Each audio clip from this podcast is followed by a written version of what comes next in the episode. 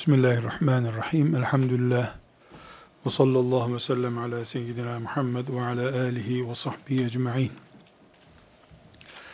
Hocamızın kitabından alimlerin sabrı ibadet gibi, nefes gibi, ekmek gibi, su gibi nasıl sahiplendiklerini gösteren uygulamalarını nakletmeye çalışacağım. Yüzlerce örnek var kitapta. Hoca Efendi geçmiş ulemadan naklediyor. Biz sayfa numaralarını veriyorum. Özellikle kitabın e, son baskısında 55. sayfada Bakı İbni Mehlet el-Endelusi'nin e, hatırasından bir kesit Hoca Efendi naklediyor. Bakı İbni Mehlet 201 yılında doğmuş.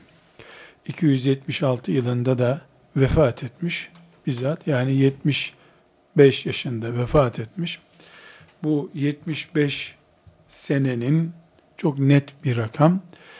20 ee, yılını Ahmet bin Hanbel'den hadis okuyacağım diye geçirmiş. 20 yıl 75 yaşında bir insanın hayatında 20 yıl tam üçte bire arkadaşlar tekabül ediyor. Üçte bir. Ahmet bin Hanbel milyonla hadis bilen birisi ama bu ondan 300 hadis okumuş. Kendisi hatıratında Ahmet bin Hanbel'le nasıl buluştuğunu anlatıyor. Endelüs'te Ahmet bin Hanbel'in şöhretini duyuyor. Endelüs arkadaşlar ne yazık ki coğrafya bilgisi de vermek zorundayım herhalde. Bugünkü İspanya. Müslümanların e, Avrupa topraklarında kurduğu ilk ve yegane devlet olan Endelüs. De işte Tarık bin Ziyad'la başlayan bir fetih hareketi sonucunda kurulan bir devlettir. Endelüs yüzlerce binlerce alim yetiştirmiş İslam toprağıdır. Daha sonra ne kadar vicdanımız kabul edecek bilmiyorum ama çok net anlaşılsın diye söylüyorum. Bugünkü Suriye'yi biliyorsunuz. Bugünkü Suriye gibi yaklaşık bir yüz yıllık e, iç savaş geçirdi. Sonra şimdiki İspanya oldu. Tekerrür eder mi tarih bilmiyorum. Etmez inşallah.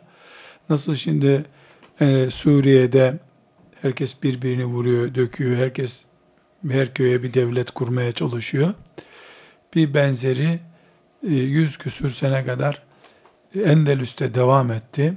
Sonunda da Endelüs Müslümanların giyotinden geçirilerek temizlendiği, tek bir Müslümanın da bırakılmadığı bir yer oldu. Hristiyan olmalarına bile izin vermediler. Müslüman, biz Hristiyan olalım diyenleri bile kabul etmeyip giyotinden geçirdiler. Böyle bir yer. O zamanında yani iyi zamanlarında Endelüs'ün işte oradan kalkıp Bağdat'a ders okumaya gelenleri varmış demek ki onların. Yani o zamanı da vardı deyim yerindeyse. Bakı İbn Mahled rahmetullahi aleyh Ahmet bin Hanbel'den ders okumak için Bağdat'a gelmiş. Valla Bağdat'a nasıl geldiğini de bilmiyorum. Yani yüzerek geldi desem Akdeniz'den yani çok uzun. E, yürüyerek geldi desem deniz yolu var. Yani Bağdat'a gelmiş ama Bağdat'a gelmiş Ahmet bin Hanbel'in Bağdat'ta ev hapsine konduğu günlere rastlamış. Yani evinde kalıyor. Ahmet bin Hanbel ders veremiyor yasaklı günlerinde. E, o gelişini hatıra olarak naklediyor. Şimdi Ahmet bin Hanbel'in ders vermesi yasak. Siyasi bir kararla yasak. Bu derse gelmiş. Sonunda şöyle bir hile yapmış. Bir odun buldum diyor. Onu değnek yaptım. E, hırkasını da çıkarıp sarık yapmış. Dilenci rolü vermiş kendisine. Allah için sadaka, Allah için sadaka diye diye Bağdat sokaklarında dolaşıyor. Ahmet bin Hanbel'in kaldığı evin önüne gelmiş. Ahmet bin Hanbel dışarı çıkmış. Allah için sadaka demiş. Ahmet bin Hanbel de bir şey vermek için uzatırken O sadaka hadis ama demiş. Bana hadis öğret ben böyle böyle filan yerden geliyorum demiş. İçeri gel bakayım demiş. Görüşmüşler. İşte çok tehlikeli bir durum. Seni tutuklarlar, götürürler demiş. Ben her gün böyle dilenmeye geleyim. Sen bana her gün bir hadis oku demiş. Bağdat'ta bir ev kiralamış. O evde kalmış. Sabahleyin de gidip dilenci işte Ahmet bin Hanbel'in kapısında sadaka istiyor. Bu şekilde 300 kadar hadis okuyabilmiş. Bakı İbni Mahlet rahmetullahi aleyh. Bu Ahmet bin Hanbel'in vefatıyla beraber de e, geri dönmüş. Bu arkadaşlar kitabımızın 55. sayfasında hocamız e, bunu Siyer-i Alam'ın Nübela'dan nakille anlatıyor. Ana kaynağı Siyer-i Alam'ın Nübela. Orada da 13. ciltte naklediliyor. Her halükarda bu e, hatırayı biz nere koyacağımızı bilemiyorum arkadaşlar. Ee, burada bir film olarak izlemek, tasarımını yapmak çok kolay. Ama bu uygulamayı mesela bir hoca efendinin ders halkasına katılıyorsun, bir iki hadis okutuyor, sonra dilenci kılığına girip çıkmak zorunda kalıyorsun. Ee, sonra geliyorsun, iki hadis daha okuyorsun. Dilenci rolünde oluyorsun, hadis dersi okuyup geri gidiyorsun ve bir mahalleden öbür mahalleye değil, bir kıtanın yani Avrupa kıtasının ucundan Asya kıtasının ortasına geliyorsun. Adil ve vicdanla düşünelim arkadaşlar. Vicdanla düşünelim. Yani bir de şu manzarayı düşünün arkadaşlar. Bakı İbn Mahlet kıyamet günü bu mantıkla yaratılacak. Bunu gördü melekler. Şahit oldular. Yazdılar. Dirilecek kıyamet günü. Bunda bir tereddüt yok. Böyle dirilecek. Dilenci kılığıyla mı dirilir, ne dirilir bilmiyorum artık. Arkadaşlar, haya ederek, meclisinizden e, özür dileyerek örnek vereceğim. En değerli fıkıh kitabını okuyorsun. O talebeye bursu veriliyor. Barınacağı yeri veriyorsun. Bir maç varsa o akşam talebenin yarısı olmuyor derste. Yağmur yağıyorsa şer'i özür zaten. Yağdı nasıl gelsin? Şeker de eriyecekti yağmurda. Ve kıyamet günü Bakı İbni Mahlet'le bu talebe beraber aynı cennette Havzu Kevser'den hem de sıradan bir suda değil içiyorlar. Ve Allah Bakı İbni Mahled'e de adaletiyle muamele etmiş oluyor. 10 yaşında bir çocuğa böyle bir sahne tasarlasak, bunlar eşit mi desek ne der sizce? Bir miktar vicdanen düşünmek lazım. Bu adamla, daha sonra farklı örnekler göreceğiz. Bu adamla, Bakı İbni Mahlet'le rahmetullahi aleyh, hadis dersi okunurken cep telefonuyla konuşan, yani 300 hadis öğrenmek için bir Bağdat yolculuğuna bu şekilde katlanan bir adam 20 yılına mal olmuş. 20 365 gün. Zaten en az bir yıl yolculuğu sürmüştür onun. Bir yılda dönüşü sürmüştür. Böyle bir insanla bir derste Buhari dersinde arkadaşıyla muhabbet eden, 300 hadis dinlene kadar 50 kere telefonla konuşan, blok notunu çıkarıp bir şeyler yazan, bilgisayarına bakan, arkadaşlar, Allah adildir. Zulmetmez. Asla zulmetmez. İkiz çocuk büyüten annenin anneliğiyle, bir çocuk doğurup büyütenin anneliğini aynı kabul ediyor mu Allah? Buz gibi bir odada abdest alıp namaz kılanla kaloriferli bir odada abdest alıp namaz kılan aynı kabul ediyor mu? Adalet herkese 40 numara ayakkabı dağıtmak mıdır? Ayağına göre ayakkabı dağıtmak mıdır? Allah adildir. Adildir. Hem mutlaktır adaleti. Tartışma götürmez bir adalettir. Rabbimiz adil muamele edeceği için Bakı ibn Mahlet talebe olarak dirilecek. Men seleke tarikan yeltemisu fi ilmen hadisi buna dahil. Bakı ibn Mahlet cennet yolunda soluklandı. İlim talebesiydi. Nez, lütfedip nezaketen derse katılıyor. Cep telefonunu kapatmıyor. Önünde bilgisayarı duruyor. Bir de not alıyorum numarasıyla iPad'ini çıkarıp onunla da oynuyor o arada. Tabi not alacak çağdaş talebe. Bunları inanmaz melekler arkadaşlar. Tamam kim ne oynuyorsa oynasın. Bilgisayarları toplayacak gücümüz yok bizim. Ama bari gerçekçi olalım. Gerçekçi olalım. Yani melekler bunları gördü. Onun için biraz insan rahatsız oluyor bu Baki İbni Mekletlerden. Böyle bir çıta yükselttiler. E şimdi talebeliği melekler onlarla ölçecekler. E bunlar talebe olarak vardılar bu dünyada. Allah onlara rahmet etsin. Bize güzel örnekler oluşturdular.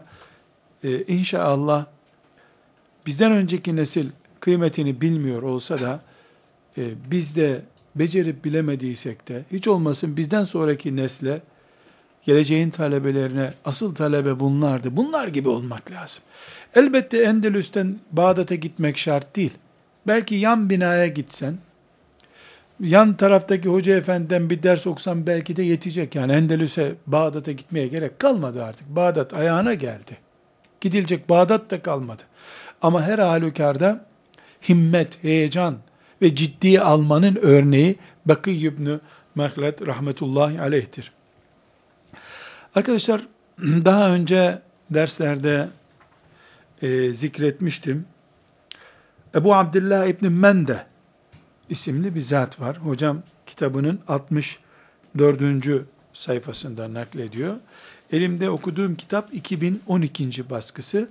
Oğlu Selman Allah selamet versin Hoca Efendi'nin e, notlarını da ilave etmiş kitaba. Yani ön sözü de hazırlamış. 2012. baskıda 64. sayfada e, Zehebi Tezkiratül e, Huffaz isimli kitabında Ebu Abdillah İbnü Mende Ebu Abdillah İbnü Mende 310 yılında doğmuş. 395 yılında da vefat etmiş. Rahmetullahi aleyh. Bir gezgin alim, mobil alim mobil alim rahmetullahi aleyh. Ee, kardeşler lütfen not alınız.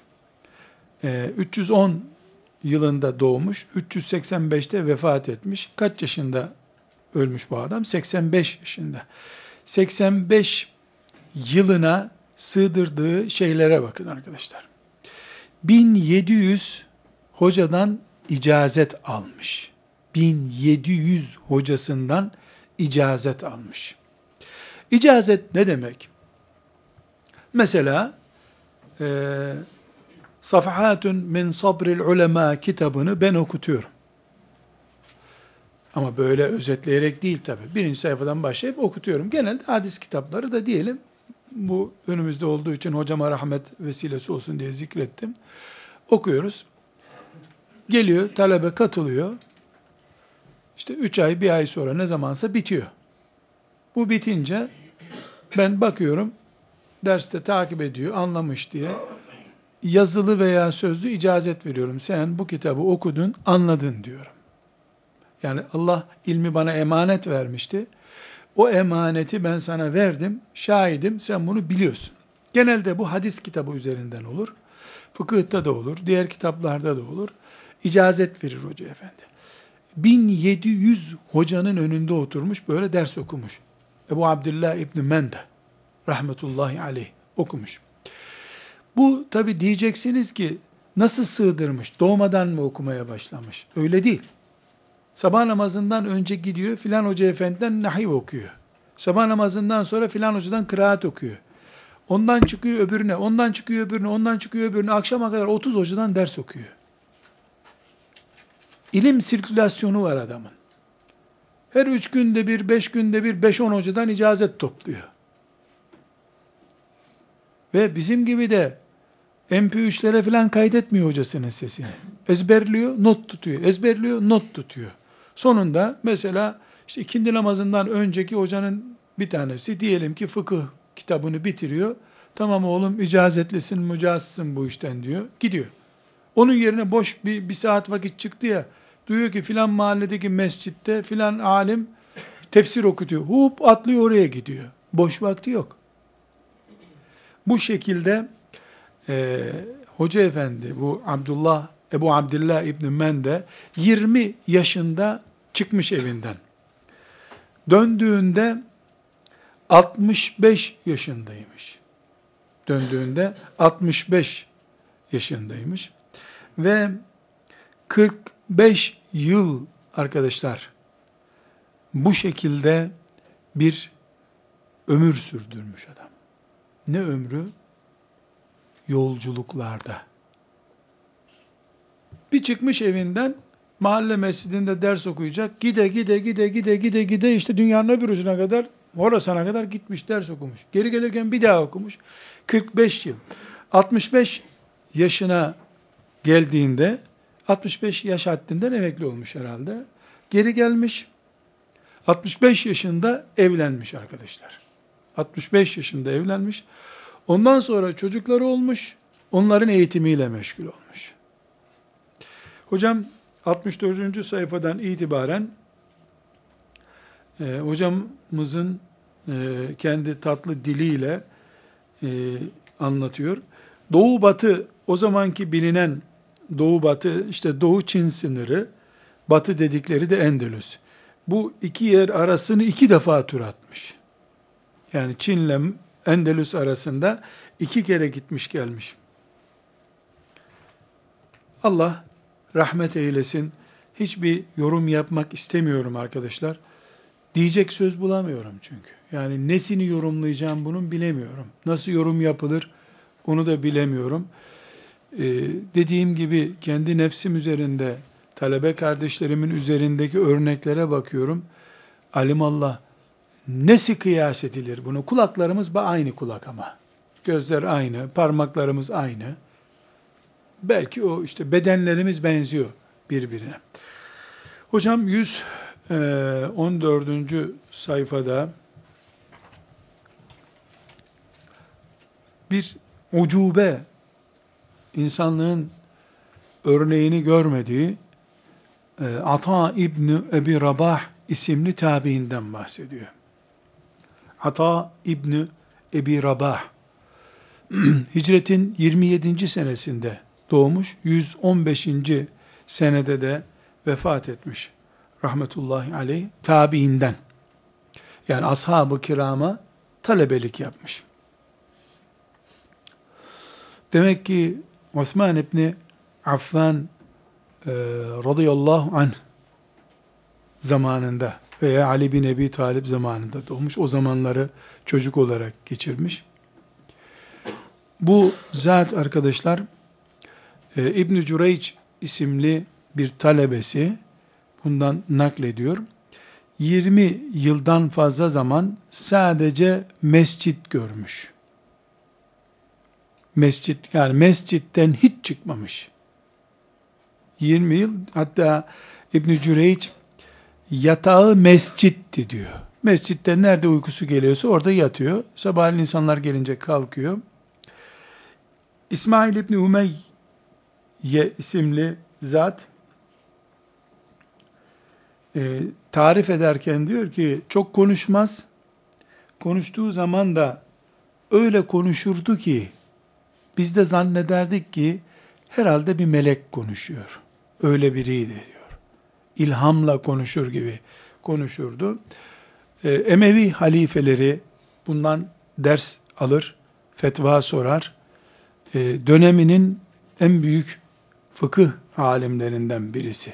Kur'an müfessirlerinden birisi. Ata dedi ki diye tefsir kitaplarında, İhya Ulumuddin gibi mev'ize kitaplarında çok ismi geçer. Ata denen bu Ata İbni Ebi Rabah. Burada arkadaşlar nezle olduğu için derse gelmeyen veya e, kardeşi aşı yapılacağı için iki gün ders yapmayan veya liseden bir arkadaşının çeyizinin hazırlığı için toplantı yapılacağı için bir hafta derse gelmeyen hanımefendiler, erkek efendiler hepimize ibreti alem. Talebeleri arkadaşlar e, bir film sahnesi gibi atayı tarif ediyorlar. Hocamın derlemelerinden naklediyorum. Kapkara bir adammış. Bir. Bir gözü görmüyormuş. İki. Burnu yan tarafa eğri bir adammış.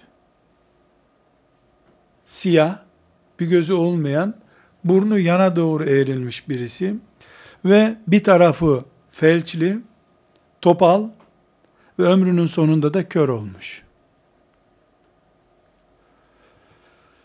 Gençler, insan bunu gece karanlıkta görse korkar. Ama bu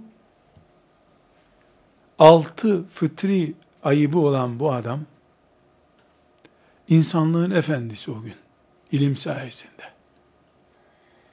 20 yıl mescitten çıkmamış. Çünkü mescit ilim merkezi. 20 yıl sonra kör gözü, felçli vücudu, topal ayağı, eğri burnu, simsiyah derisine rağmen ümmeti Muhammed'in efendisi olmuş. Süleyman bin Abdülmelik, Emevi halifesi, e, hacca gittiğinde e, atayı bulun, yanlış bir iş yapmayalım diye atağının olmadığı yerde hac yapmaya cesaret edememiş. Allah rahmet eylesin. Bu atağının üzerinde, Ata İbni Ebi Rabah üzerinde tekrar sembolik geliyor size. Sembolik değil, ciddi örnek veriyorum ben. Yarın nezle olması ihtimal olduğu için bugün kitaplarını kapatanları ata ile baş başa bırakacağız kıyamet günü. Ya da işte kardeşinin sünnet olmasına karar verilecek. Sünnet falan olsa zaten 6 ay tatil. Kardeşi sünnet olacak. Dolayısıyla otomatik ilme ara. E, maazallah kız arkadaşlarından birisinin çeyizi dizilecekse e, ders ders zaten çeyiz yani çeyiz ders oldu. Varın bizim uyduruk tıbbi raporlarımızı gözünüzün önüne koyun. Atayı da önünüze koyun.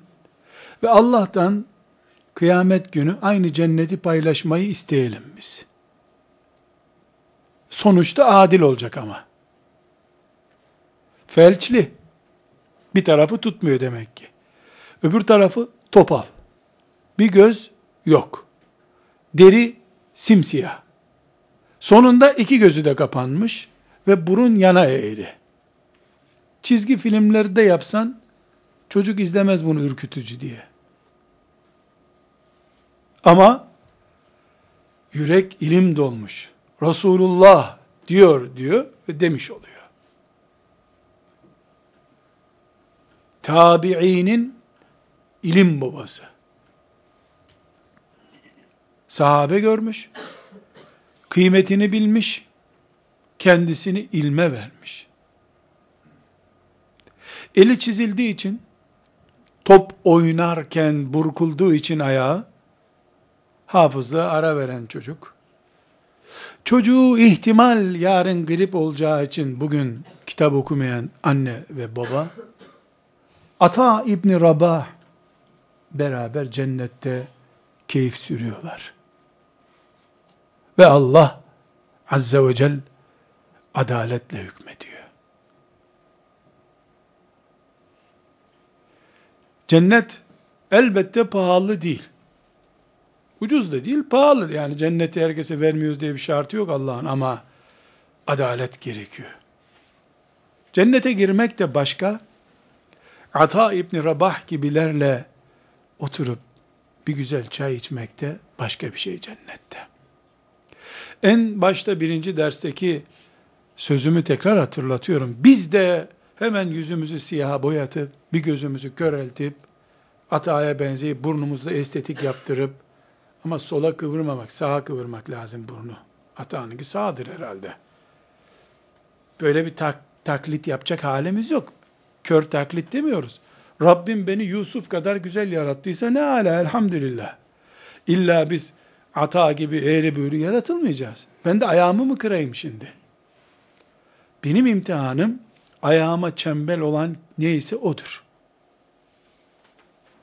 Normalde biz Ata İbni Ebi Rabah gibi biri için takdir edeceğimiz şey dilenciliktir. Medine'de dilenci olur bu. Tam para toplayacak çocuk ha. Göz yok, burun eğri, simsiyah. Allah için abi dedi mi vermeyen olmaz herhalde. Bu da dilencilik yapmış ama ayet hadis dilenciliği yapmış. Rahmetullahi aleyh. Ayet hadis dilenmiş ashab-ı kiramdan ve sonra da işte gördüğümüz sahneye sahip olmuş. Arkadaşlar tekrar vurguluyorum. Koca karı hikayesi anlatmıyoruz. Bir varmış bir yokmuş türünden değil. Rivayet silsilesi sabit bilgiler konuşuyoruz. Çünkü Ata İbni Ebi Rabah tefsir kitaplarında, fıkıh kitaplarında, menkıbe kitaplarında binlerce kere zikredilen biridir. Said İbni Müseyyep, Hasan Basri e, ve Ata İbni Rabah gibi tabi'in büyükleri böyle bir normal cami imamı filan, müftü filan, Nurattin Hoca filan böyle ulu orta benzetmek yanlış olur. Hak olur kıyamet günü. Sıradan beyefendileri konuşmuyoruz. Ümmetin efendilerini konuşuyoruz. Ata İbni Rabah büyük bir insan. Dolayısıyla Ata ile ilgili bilgiler gazete bilgileri değil, ajans bilgileri değil, rivayet bilgileri, senedi, sepeti, belli sözler bunlar. Rahmetullahi aleyh. Bir önceki derste zikretmiştim Abdurrahman İbni Kasim'den e, 116. sayfada hocamız rahmetullahi aleyh Abdurrahman İbni Kasim kim size onu söyleyeyim. Ebu Yusuf, Ebu Hanife'nin yanında kimse Abdurrahman İbni Kasım da İmam Malik'in yanında o. Yani İmam Malik'in birinci dereceden talebelerinden rahmetullahi aleyhim cemiyen. Bu zat e, hicretin 132. senesinde doğmuş, 191. senesinde de vefat etmiş. Yani bir 60 sene kadar yaşamış bu fani dünyada. Maliki mezhebinin e, kurucularından İmam Malik'in talebesi, Leys ibn Sa'd'in de talebesi aynı zamanda. Yani iki büyük alimin ders arkadaşlığını yapmış. Ee, diyor ki kendisine ait hatıratında naklederken e, ben diyor İmam Malik'in yanına gelir sabah erkenden oturur akşama kadar 2-3 mesele öğreneceğim diye beklerdim diyor. Bu şekilde Medine'de ömrüm geçmişti diyor. Ee, bu şekilde 17 sene İmam Malik'in kapısında kaldım. 17 sene Medine'de İmam Malik'ten ders okumuş. İmam Malik Medine'nin dışına hiç çıkmadı haccı dışında. Medine'nin dışına gitmedi. Dolayısıyla bu da demek ki 17 sene e, Medine'de İmam Malik'in yanında kalmış.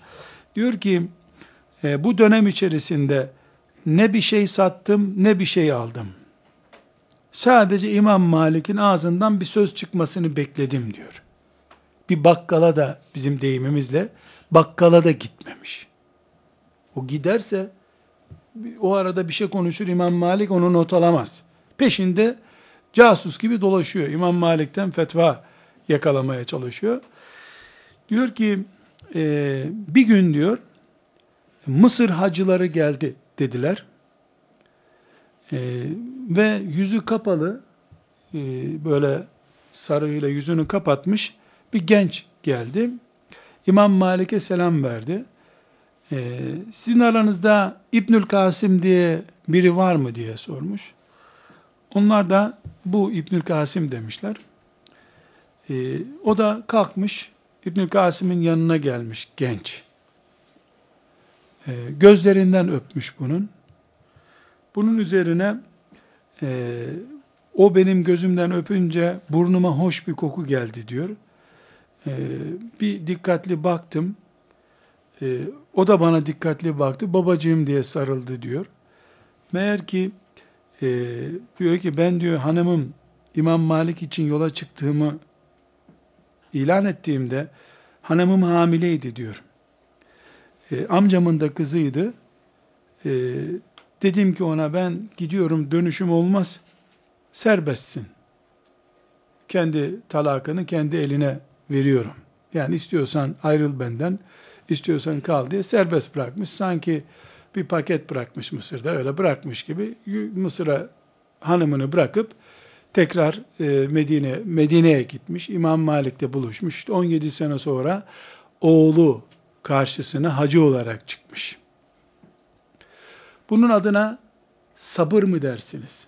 Çile mi dersiniz? Ama bir gerçekle karşı karşıyayız. Gerçekle karşı karşıya. Şimdi arkadaşlar çok benzetme yapmak istemiyorum. Sonra bana diyorlar ki ya senin yanında konuşuyoruz ama nerede teşhir edeceğin belli olmuyor bizi. Sana da bir şey söylenmez diyorlar. Hatta bir arkadaş çok ağır bir söz söyledi. Ya dedi kadınlar gibi dedikodu yayıyorsun dedi. Dedim etme ben isim vererek yaymıyorum dedim. E, yok dedi çok fena dedikodu yayıyorsun seninle konuşulmaz dedi. Ben öyle olmadığını düşünüyorum. Ta'mim ederek konuşuyorum. Yani filancanın sözüdür bu filancanın hanımıdır demiyorum. Genellemeler yapıyorum. Şimdi mesela vereceğim örneği anlatmama gerek yok ki. E bu salonda 10 dakika e, telefonu serbest bırakayım dediğim bak nasıl ortaya çıkacak. Ders başlayacaksın. İşte nereden kalkmış gitmişsin. Ders başlayacaksın. Hoca derse başlıyor. Ben ararım sonra. Bu CIA'den mi görevli ne bu? Bilgi veriyor hanımına. O arada işte beş dakika bir mola veriliyor. Henüz ders bitmedi ben sonra dönerim sana. Selam. Ne dersin ki kadın hastanede doğum yapacak da bundan istatistik bir rapor bekliyor. Ders bitti ama hocayla otururuz biraz sonra ben geleceğim tamam Kardeşim bu adam da hanımını hamile bırakmış. İstersen gidersin babanın evine demiş. Selamun aleyküm gitmiş gidiş o gidiş. Biri İmam Malik'in İbnül Kasım'ı olmuş. Bir numaralı talebesi. Öbürü de işte hadis dersi dinlemiş. Dostlar alışverişte görsün. Ben burada kardeşlerim, şimdi böyle yakalanan bir sürü insan var. Onlar beni dinlerken, gene bak bizi teşhir etti hoca demesinler. Üstüne almasın madem yanlış söylüyorum. Ne ilgisi var seninle bu sözümün? Allah Allah. Ne ilgisi var ki? Şimdi başlayacak hocanın dersi tamam Bir de benim yanımda birisi diyor ki Nurattin Hoca titiz biliyorsun 59 dakika yok say beni. Mübarek 10 dakikada bir sanki hanımına bilgi veriyor. Çocuğuna bilgi veriyor. İlim bu kadar kolay olsaydı bu İbnül Kasım'ı niye Allah süründürdü ki Medine'de 17 sene? Tekrar ben cennetin adaletine takıldım bu sefer. Adalete takıldım. Yani İbnül Kasım bir kadını Mısır gibi bir yerde yalnız bırakmanın ne demek olduğunu bilmiyor muydu? Veya kardeşler şunu soruşturabiliriz. İbnül Kasım'ın da cep telefonu olsaydı aramaz mıydı hanımını sizce? Bunun cevabı A, B şıkkılıdır. Eğer arasaydı İbnül Kasım olmazdı o. İbnül Kasım'sa aramazdı. Çünkü şimdi de İbn Kasımlar var aramıyorlar. Hakkın hukukun sabit mi senin? Sabit. Akşam eve geleceğim mi? Ben geleceğim. Ders arası seni niye arayayım ki ya? Zindan görüşmesi mi yapıyoruz saat başı? Bu afetin bir boyutu da nerede biliyor musunuz? Hindistan'da, Arakan'da, şu Bengal'de işte şurada burada Müslümanı yakalayıp kesiyorlar. Öyle bir yere gezmeye gidiyor insanlar. Veyahut da işte bir vakfın sadakasını dağıtmaya gidiyorlar. 20 gün Arakan'da Müslümanın kesildiği yere gidiyor. Afrika'da beyaz insanların kesildiği yere gidiyor. Kimseyle helalleştiğini görmüyorum ben. Hacca gidiyor 10 günlüğüne helallikler, veda törenleri mübarek sanki ölmeye gidiyor. Niye hacca gidenler helalleşerek gidiyorlar da Afrika'da beyazları siyahlar yakalayınca kesilen yere gidiyor bir adam, beyaz adam da orada helalleşmeden gitme ihtiyacında bir sakınca görmüyor. Asas mesele hacda helalleşme değildir. Asas sorun haccı şeytan ölümcül bir şey olarak karşımıza çıkardı. Dakika başı hanımına rapor mu veriyor insanlar? Çocuğuna rapor mu veriyorlar? Ama bir kere ilim yoluna gitti. Aman Allah'ım o, o onun dakika başı araması lazım. Hayatında hanımına tenezzül edip bir selam vermemiş adam derste arar. Şeytan o zaman merhamet abidesi yapıyor onu. Bunlar işte e, daha önce tespit ettiğimiz kuralın sonucu. Benim imtihanım arkadaşlar 17 sene Medine'de kalma imtihanı değildir. Çünkü İbn Kasım'ın 17 senelik emeği 17 saniyelik bir tuşla ortaya çıkıyor şimdi. Müdevveneyi e, İmam Malik'in İbn Kasım'e okuttuğu ders diyelim. Müdevvene koca bir fıkıh kitabıdır ciltler dolusu. 17 saniye sürmüyor Google'dan indirilmesi. Onun 17 senesi 17 saniyeden az oldu şimdi. Benim imtihanım İmam Malik'i bulup ondan senelerce ders okumak, sabretmek değil. Benim benim fitnelerim nedir? O Mısır'da hanımını bırakmış gitmiş gelmiş. Ben evde bırakıp camiye gidene kadar e, bir garanti içerisinde hissetmiyorum. Burada asıl meselemiz bu. Biz imtihanı onların yaşadığı gibi olur başka türlü olmaz diye hesap ederken şeytan bizi kendi imtihanlarımızın mağlubu haline getiriyor. Bu sebeple alimlerin sabrını öğreneceğiz. Formülü öğrenmek için. Benim sabrım onlarınkiyle aynı değil. Hocam 123. sayfada Muhammed İbni Sehrun El-Kayrovani isimli bir zat var. 202 yılında doğmuş, 256 yılında e, vefat etmiş. Yani 54 sene yaşamış. Bu bir hatırasını naklediyor hanımı. Arkadaşlar e, ders çalışırken çerez atıştırma var ya böyle fıstık pıt pıt pıt pıt böyle fare gibi tık tık tık tık tık tık talebe tesbih diyorlar herhalde onun için böyle bir şeyler atıştırma. Bu e, Kayrovani'de de böyle bir hastalık varmış. Ama nasıl? Hanımı diyor ki bir gün diyor gene kitabının başına oturdu diyor. Başka bir halimden hocam nakil yapıyor. Ayrıntısına girmeden önce onu anlatayım. Bir kadın işte Hanbeli alimlerinden birisinin hanımı evleniyorlar. Ee, kadın bir gün, iki gün, bir hafta, öbür hafta, bir sene, öbür sene bir gün e, babası gelmiş, kızım nasılsın demiş. Kocandan memnun musun demiş. Aha kocam demiş. Kocası evde yok. Kitaplarını gösteriyor kocası. Bunlar benim kocam diyor. Üç tane daha kumam olsaydı da bu kitaplar bu evde olmasaydı demiş. Yani kuma nedir siz erkekler olarak bilmezsiniz tabi. Adam evlenmiş ama kadın zavallı orada bekliyor. Bu kitaplarıyla meşgul. Bu Kayrovani akşam eve gelmiş. Açım demiş. Hanımı yemek hazırladım diyor e, yemeğini getirmiş. Şimdi meşgulüm bu, bu sayfayı bitireyim sonra demiş. Kadın da hay yiyecek hay yiyecek bakmış olacak gibi değil. O ders çalışırken ağzına lokma koymuş. Arkadaşlar hikaye anlatmıyorum. Örümcek filmi değil bu. Kadın kaynağını tespit edin. Tertibül Medarik Kadı İyad'ın Tertibül Medarik'inde zikrediyor bunu. Hikaye değil. Şifa'nın yazarı Kadı İyad naklediyor. Ee, kadın o kitap okurken yedirmiş bunu. Bebek gibi. Sonra sabah namazına yakın elhamdülillah adam kitap bitti demiş.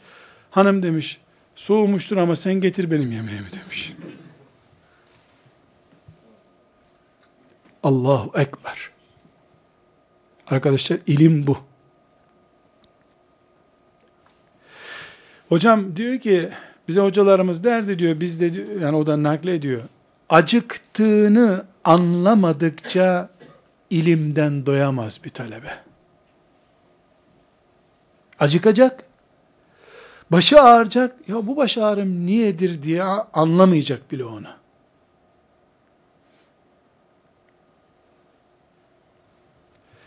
bir kutu cipsi her sayfada bitirip öbür cipsi açan, ondan sonra goflet, ondan sonra bir cips daha, ondan sonra fıstık. Eee alimler de böyle yetişmiş zaten. Tabi Muhammed İbni Sahnun da böyle yetişmiş. İbni Sahnun da Maliki mezhebinin ağır toplarındandır. Rahmetullahi aleyh. Kardeşlerim, resmen bilmemiz gereken şudur. İlim bir sevdadır. Tıpkı cennet sevdası gibi. Bu sevda gerçekçi olduğu zaman Allah kapıları açıyor. Lafla olduğu zaman da eh ya nasip oluyor o zaman. Sahneyi tekrar düşününüz. Hanımı sabaha kadar becerip lokma sokmuş ağzına. Adamın ağzından haberi yok. Gözü kitapla meşgul olduğu için. Demek ki adamın ağzından zehir sokulsa, öldürülse anlamayacak. Niye? Kafa kitapta çünkü. Kafa derste. Rahmetullahi aleyhim. 200. sayfasında hocamın güzel bir notu var. Onu da zikredeceğim. Bu da ayrı bir konu tabi.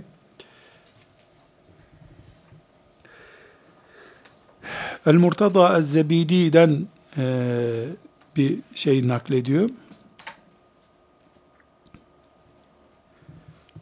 E, Zebidi İhya Ulumuddin'in şerhi vardır. İthafus Sade diye büyük bir şerhtir.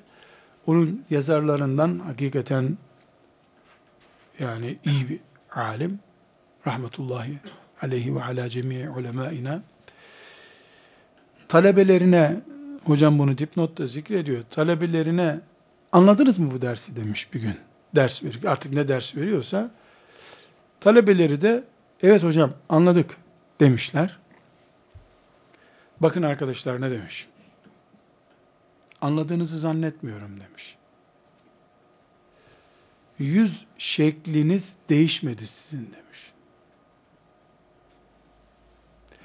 Bir konuyu anlayan talebenin anladığı yüzündeki mutluluktan okunur yavrum demiş.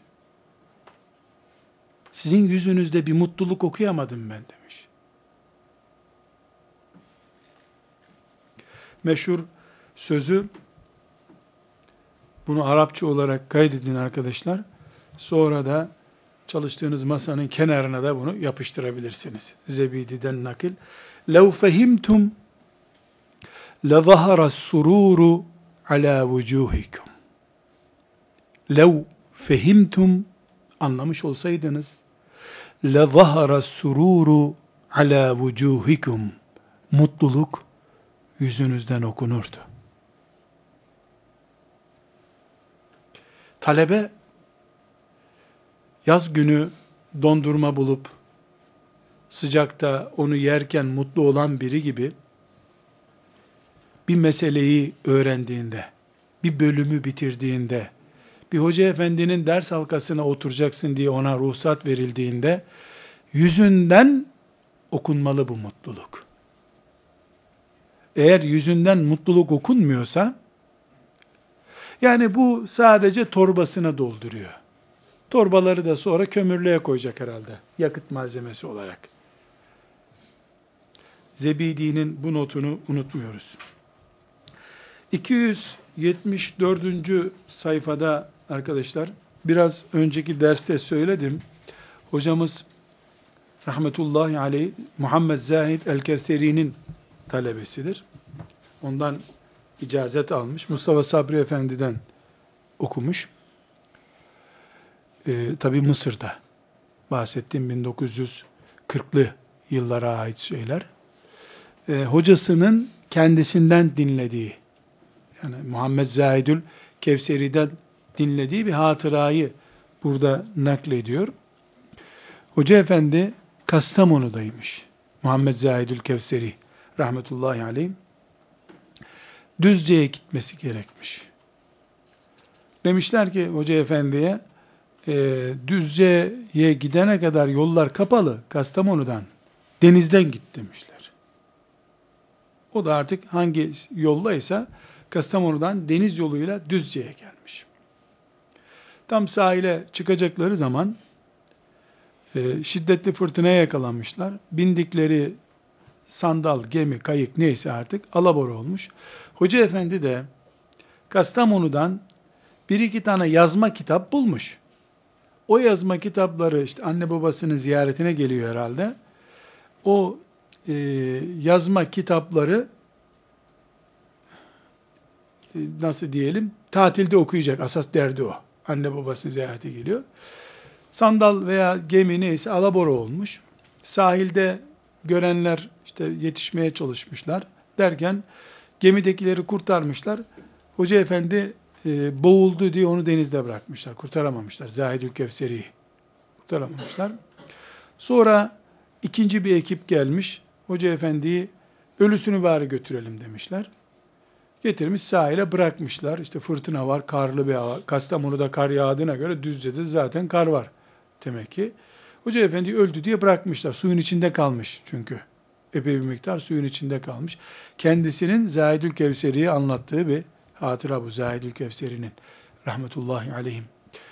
Ee, sonra biri demiş ki ya ola bunun ters çevirelim. içindeki su çıksın demişler. Ters çevirmişler. Suyu çıkmış filan. Yani su almış ya vücudu. Hoca efendi canlanmış. Canlandı diye işte götürmüşler bir sobanın kenarına koymuşlar vesaire. Hoca efendi ye ya kadere bak demişler. Ee, hoca herkes sonra tanımışlar bunu tabi. Ee, hoca efendi herkes e, gemiden ıslanmadan kurtuldu. Hoca efendi suyun dibine düştü diye konuşurlarken işte bu bir gün sonra gözünü açmış. Meğer bu kitabı düştüğü için denize onu almaya inmiş aşağıya. Hatırasını böyle naklediyor. Yani o da sandala tutunsa kurtulacak ama kitabı düştükten sonra dünyada kalmaya bir değer vermiyor. Çok uzun İbn Mende'yi anlatmıyorum arkadaşlar. Ebu Abdullah İbn Mende değil. Bu bahsettiğimiz, bildiğimiz 1930'ları yaşamış bir Osmanlı alim, hoca efendi, alim bir insandan söz ediyoruz. Rahmetullahi aleyhim cemiyen. Bir kitabı denize düşüyor, onu işte fırtına, herkes boğulduk ya Allah diye kelime-i tevhid getiriyor.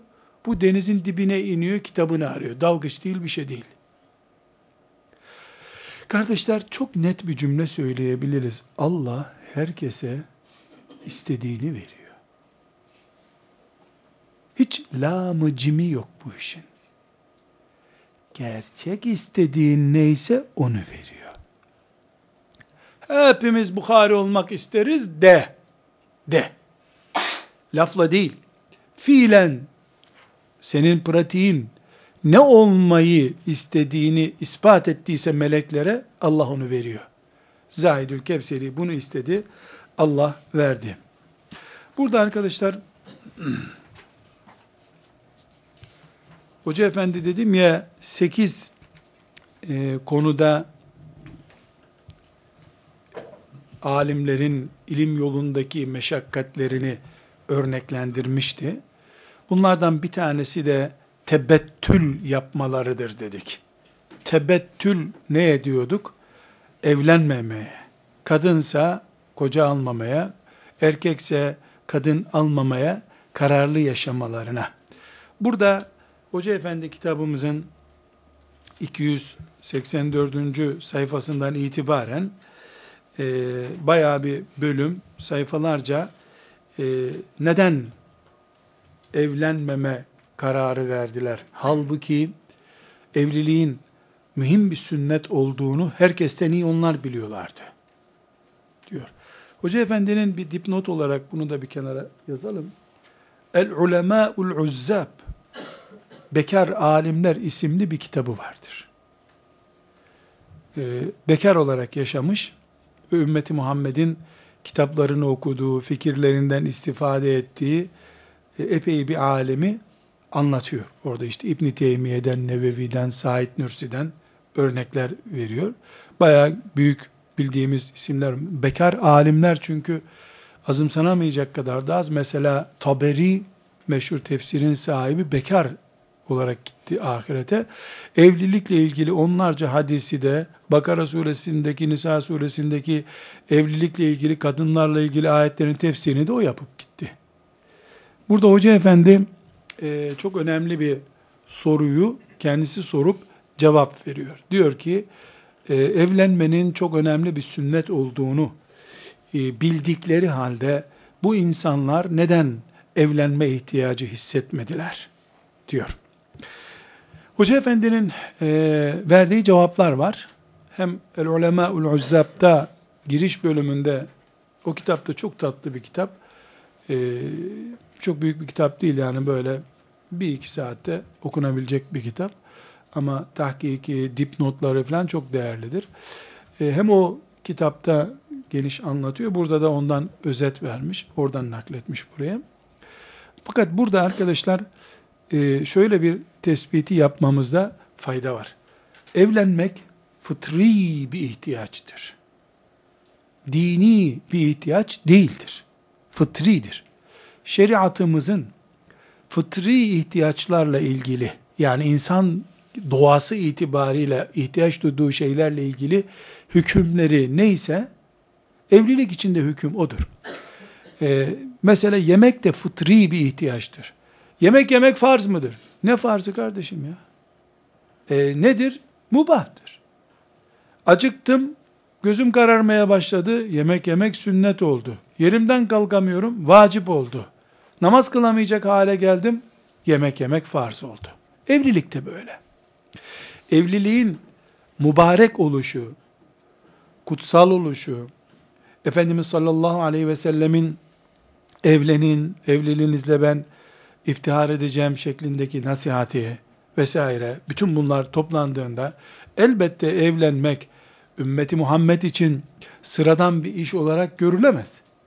Büyük bir iş. Ümmeti Muhammed'in büyük bir işi evlilik ve birinci, birinci dereceden bir iş.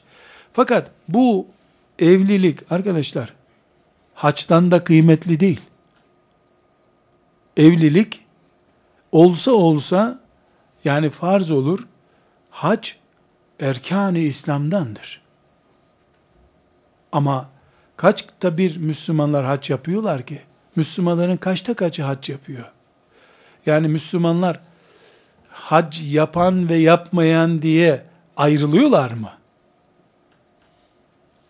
Müslüman farz olduysa kendisine hac yapıyor.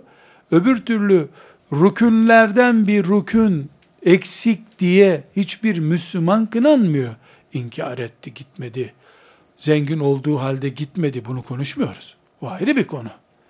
Konuştuğumuz şey bizim hani Müslüman Allah ona takatını vermedikçe hac takatını hacca gitmediği için mükellef olur mu? Bunu konuşuyoruz.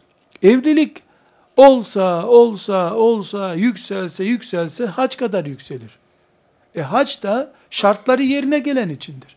Paran olacak ama bir kadının katrilyon lira parası olsa mahremi olmasa yanında gitmek için hac ona farz olmuyor.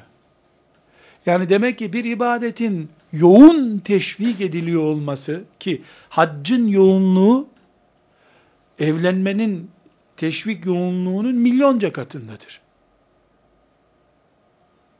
Ama şartları yerine oturmayınca kimse kimseden hac istemiyor.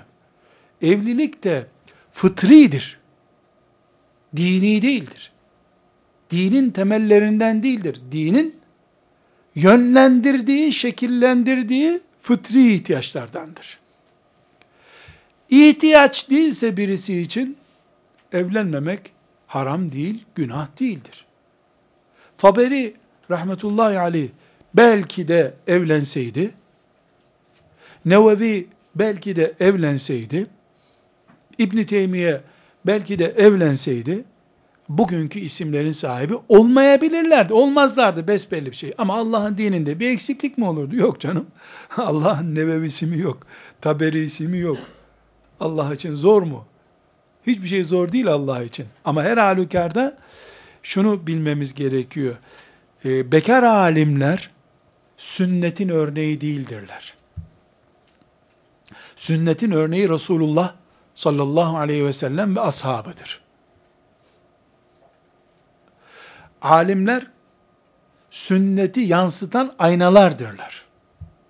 Bombe ayna olduğu için Nevevi sünnetin o bölümünü yansıtamamıştır. Onu görmüyordur. Kör bölümünde kalmıştır. Taberi o bölümü yansıtamayacak açı, açısı ters bir yerde duruyordu belki. Ne onun alimliğine zarar bu ne de bizim ondan istifademize zarar veya onu bekarlığın örneği olarak almak zarar. Yani Nevevi evlenmedi, Taberi evlenmedi diye bekar kalmayı tercih edemeyiz. Çünkü bekar kalmak fıtridir. Fıtri bir ihtiyacı olmayanın evlenmesi farz değildir. Ama ihtiyaç bastırdığı halde, fıtri bir ihtiyaç bastırdığı halde evlenmeyip de harama düşen biri yandı kıyamet günü. Tıpkı hac için parası var, fırsatı var, sağlığı var, gitmedi. Onun yandığı gibi. Ama onun dışında hacca gitmeyenler girmesin cenneti diye bir şey yok.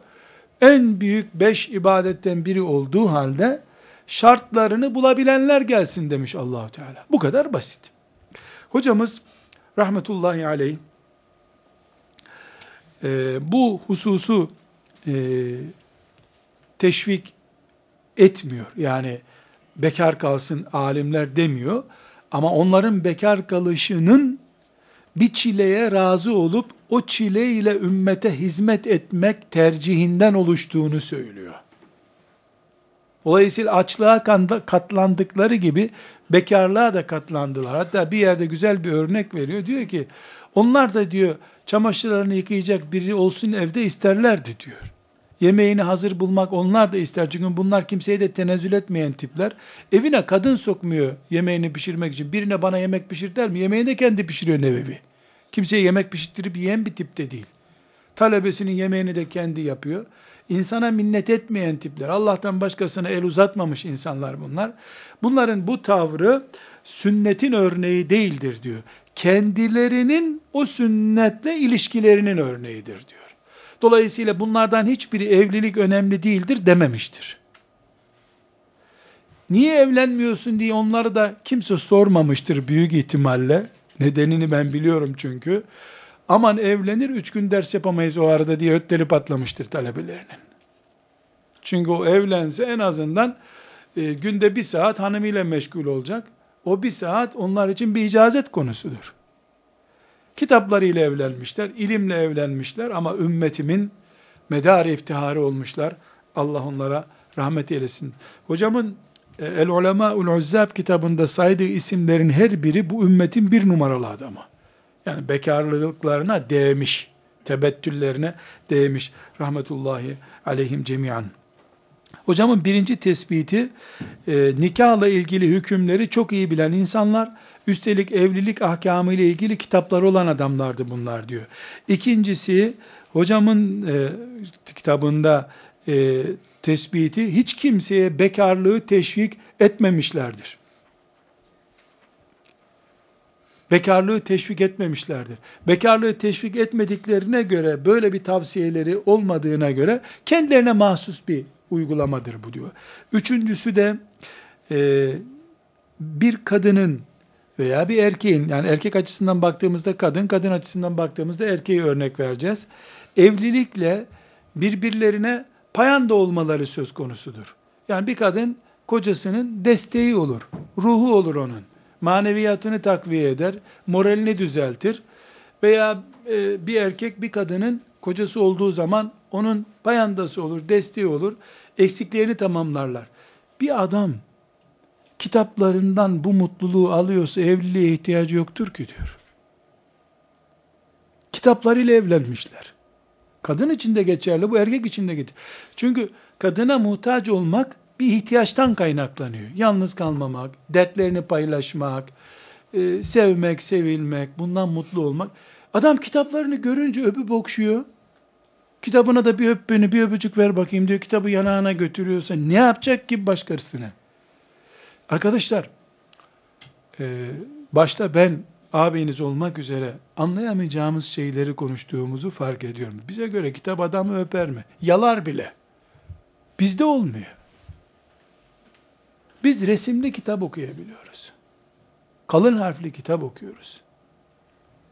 Ama onlar kitaplarını görünce kadın ne demiş? Üç kumam olsa da bu adamın kitapları olmasaydı demiş. Yani bir kuma değil, üç kuma daha istiyor. Yeter ki bu adam bu kitaplardan var. O adam demek ki e, kitabından dünyanın en büyük mutluluğunu alıyor. Onlar o mutluluğu hissetmeseler biz bugün Kale Resulullah nasıl diyecektik? Sallallahu aleyhi ve sellem. Bir başka yorumu var e, Hoca Efendi'nin. Diyor ki e, Hoca Efendiler, bu alimler e, bir iştihat yaparak bekar kalmakla elde edecekleri sevabın daha fazla olduğuna inanıyorlardı herhalde diyor. Çünkü evlilikle bir sevap olacak. Talebe yetiştirecek. Mesela e, çocuk yetiştirecek. Evlenecek. Sekiz tane çocuğu olacak. Onları alim yapacak. Bu evlilik onun ömrünün yüzde yirmisini alacak. Bu yüzde yirmi ile ben 800 talebe yetiştiririm. Daha çok sevap kazanırım diye düşünmüş. Fiilen de bunu uygulamışlar. Bunun en canlı örneği Said Nursi'dir arkadaşlar. Bizim bildiğimiz bir şey. Taberi'yi biz takdir edemiyoruz.